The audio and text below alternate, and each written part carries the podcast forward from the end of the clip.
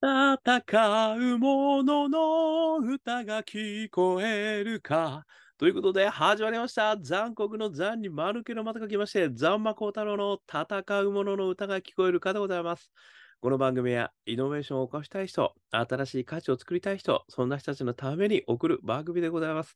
私、株式会社イノポビゼーションの代表させていただいたり、株式会社 NTT データのオープンイノベーションエヴァンジェリストもさせていただいたりしております。さてさて、本日はですね、2023年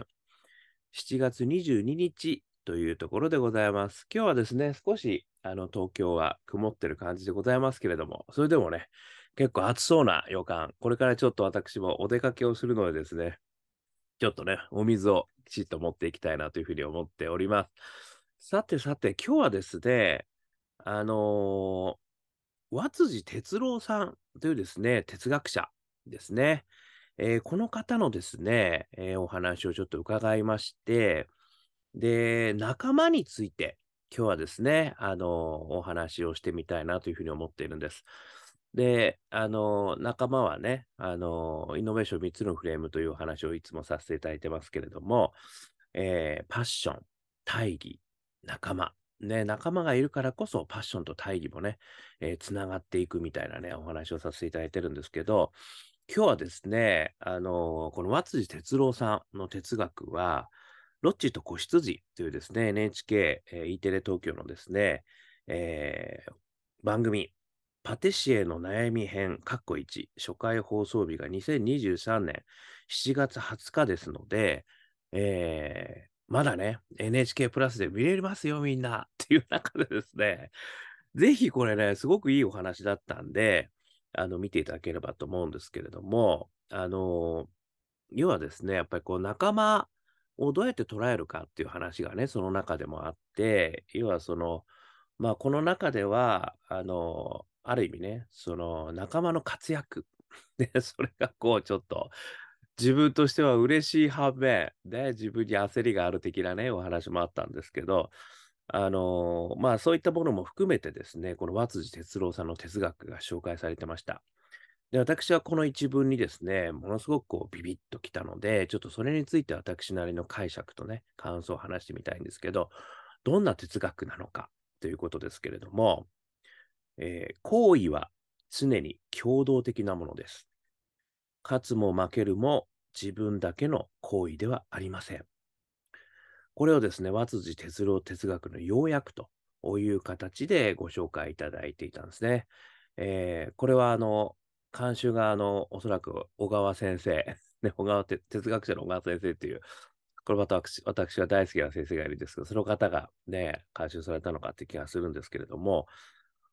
行為自体、これは常に共同的なものだということなんですよね。だから、すべて自分だけの行為ではないよと。ね。すべて自分でやったような気もするし、自分が孤独に頑張ったような気もするけれども、それはですね、実は、あの、共同的なものなんだと。まあ、これをですね、あの、和辻哲郎さんの哲学の中では、この人間をこう人間と呼んでみたりね、えー間柄と呼んでみたりしてで、自分だけの行為っていうのは実は存在しないのであると。こういうことをね、言われてるという話だったんですよね。まあ、これにですね、私は非常にあの、共感を得ましてですね、いや、めちゃくちゃ勉強になるなというふうに思いまして、で、ここからね、ちょっと3つのこと思いましたので、お話ししてみたく思います。え1つ目。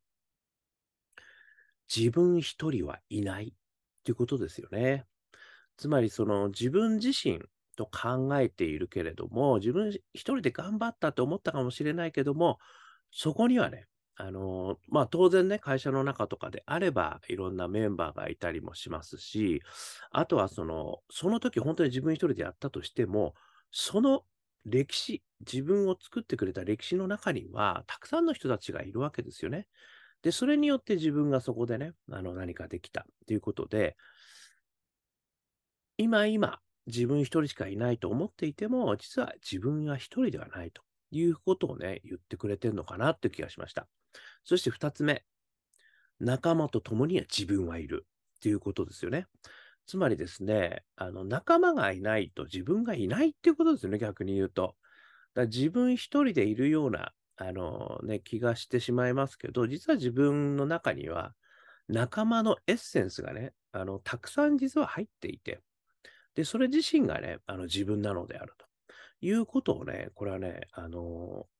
やっぱり行為っていうのは常に共同的なものであるということなので、あのまあ、よくね、よくお肉が今ね、ここで美味しく食べられてるのは誰のおかげだみたいなね、食育の教育はありますよね。あの、まずは、種をね、肥料となる種を育てる人がいて、そして豚さんがそれを食べてね、で、その豚さんをね、あの、育てる人がいて、で、そこからね、きちっと豚さんをこう、あの食べれるようにしてくれる方がいて、そして食べれるようになってんだと。まあ、そういった意味ではね、自分一人であの、家庭で食ってんだみたいなことはないんだよということもね、これはよくね、職域の中で言われること、まあこういう例もあるようにですね、やっぱり常に自分は仲間と一緒にいるんだということですよね。この意識はね、すごい大事ですよね。そして3つ目、パッションも仲間のかけらであるということですね。あの、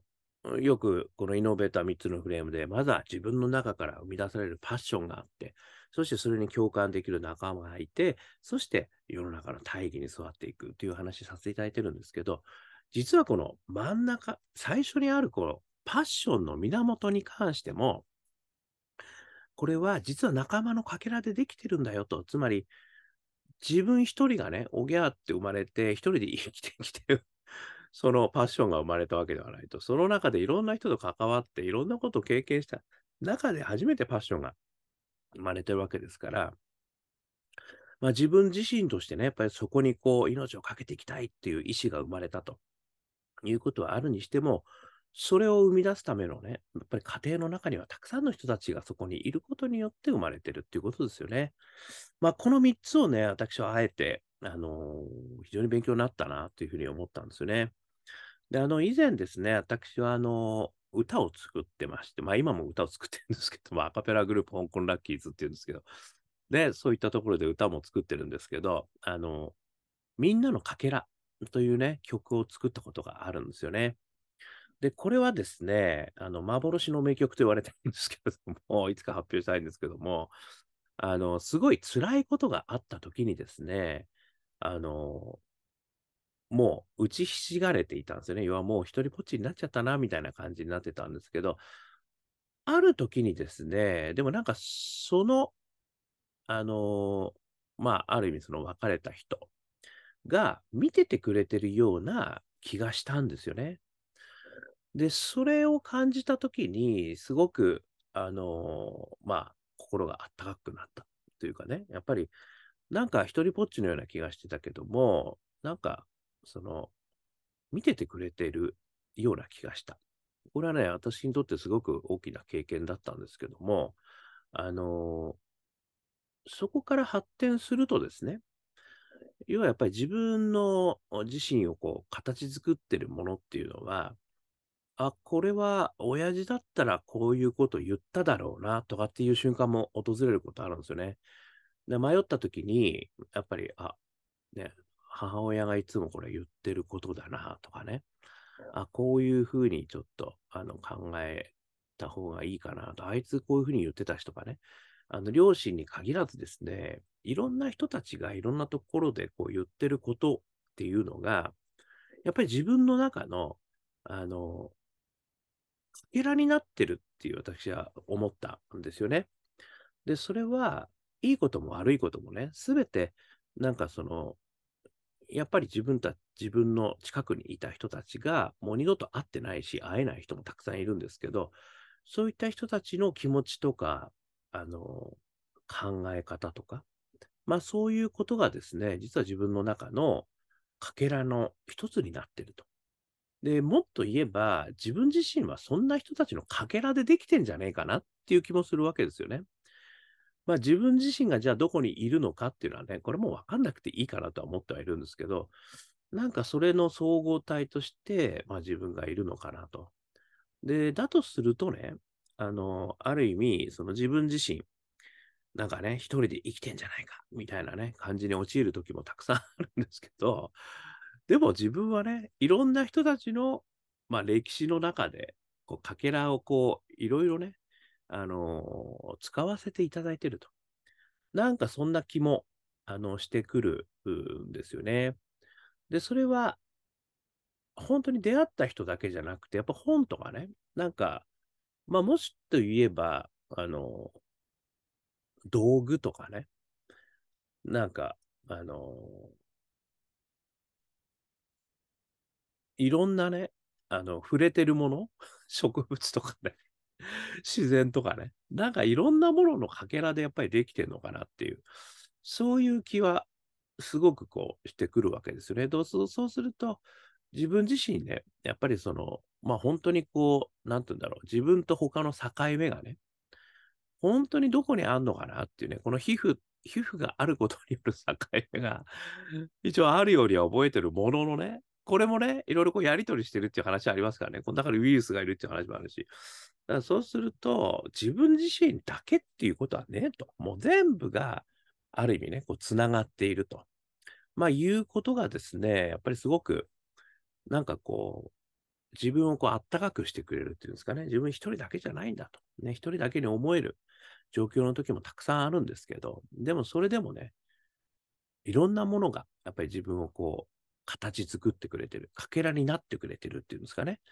だったらそのかけらに対してもね、いろいろこう、自分もこう、恩返しもしたい、みたいなね、いろんなものをもらって、いろんなものを与えてみたいなことやると、どんどんかけらがこう、あの、育っていくっていうんですかね。だから、ある意味その、イノベーション3つのフレーム、えー、パッション、仲間、大義っていう話してますけども、